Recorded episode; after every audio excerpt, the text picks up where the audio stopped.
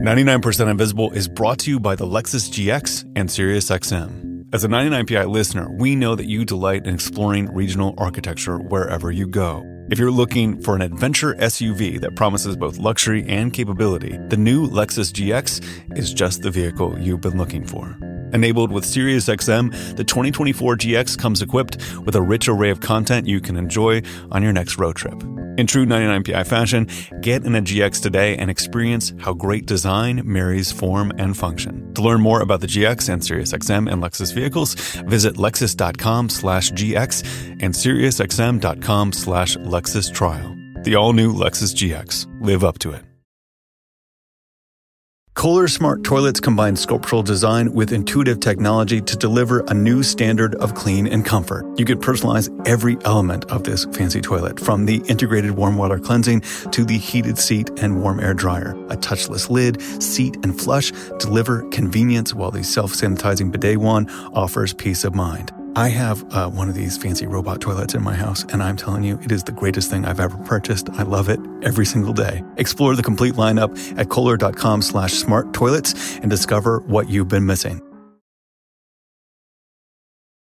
Robert Half research indicates that 9 out of 10 hiring managers are having difficulty hiring. If you have open roles, chances are you're feeling this too. That's why you need Robert Half. Their specialized recruiting professionals engage with their proprietary AI to connect businesses of all sizes with highly skilled talent in finance and accounting, technology, marketing and creative, legal, and administrative and customer support. At Robert Half, they know talent.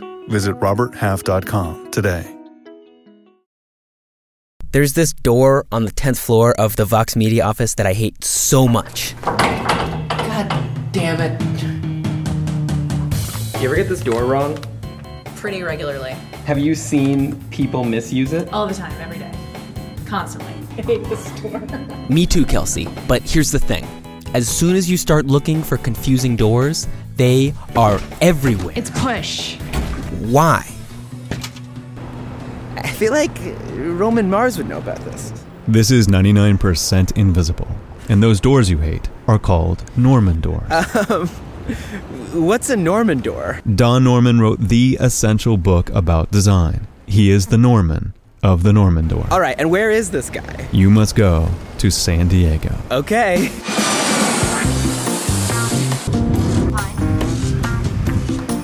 Hi, Joe. Hey. I'm Don Norman. I'm. Gee, you know, it's hard to describe what I am. Well, he's been a professor of psychology, professor of cognitive science, professor of computer science, a vice president of advanced technology at Apple. But for our purposes, I was spending a year in England, and I got so frustrated with my inability to use the light switches and the water taps and the doors, even, that I wrote this book. If I continually get a door wrong, is it my fault? No. In fact, if you continually get it wrong, is a good, and if other people continually get it wrong, good sign that it's a really bad door. a Norman door is one where the design tells you to do the opposite of what you're actually supposed to do, or gives the wrong signal and needs a sign to correct it. Why does it need an instruction manual? That is, why do you have to have a sign that says push or pull? Why not make it obvious? It can be obvious if it's designed right. There are a couple of really simple, basic principles of design, and one of them I'll call discoverability. When I look at something, I should be able to discover what operations I can do. The principle applies to a whole lot more than doors. And it's amazing with many of our computer systems today. You look at it, there's no way of knowing what's possible. Should I uh, tap it once or twice or even triple tap? So, discoverability, when it's not there, well, you don't know how to use something. Another is feedback. And so many times there's no feedback. You have no idea what happened or why it happened. And these principles form the basis of how designers and engineers work today, commonly known as user or human centered design. I decided at one point the word user was a bit degrading. Why not call people people? And it's amazingly simple and amazingly seldom practiced. We call it iterative because it sort of goes around in a circle. We go out and we observe what is happening today. We observe people doing the task. And from that, we say, oh, we have some ideas. Here's what we should perhaps propose to do. Then you prototype your solution and test it. Quite often these are wrong at first, but each time we go around the circle, we do a better job of making the device until the point we're actually making something that really works. And this process has spread all over the world. And it turns out it's improving lives. From better everyday things like the ones that Don wrote about, to using the same process to solve huge problems in public health in developing countries water, sanitation, farming, lots more. So, what'd be a better human centered door? An ideal door is one that, as I walk up to it and walk through it, I'm not even aware that I had opened the door and shut it. So, if you had a door which had a flat plate, what could you do? Nothing. The only thing you can do is push. So, see, you wouldn't need a sign. A flat plate, you push.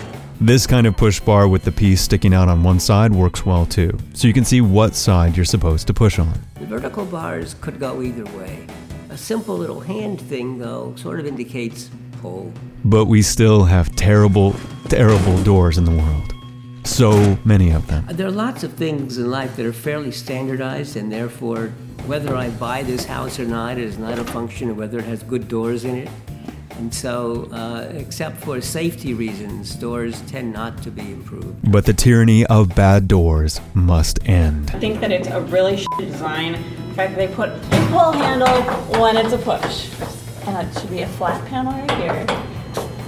And not a pull handle. That's how I feel about this store. It's very misleading. I agree. You're right, Becky.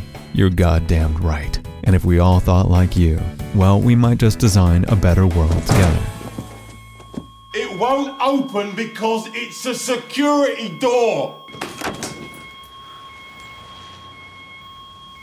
What the f are you two doing?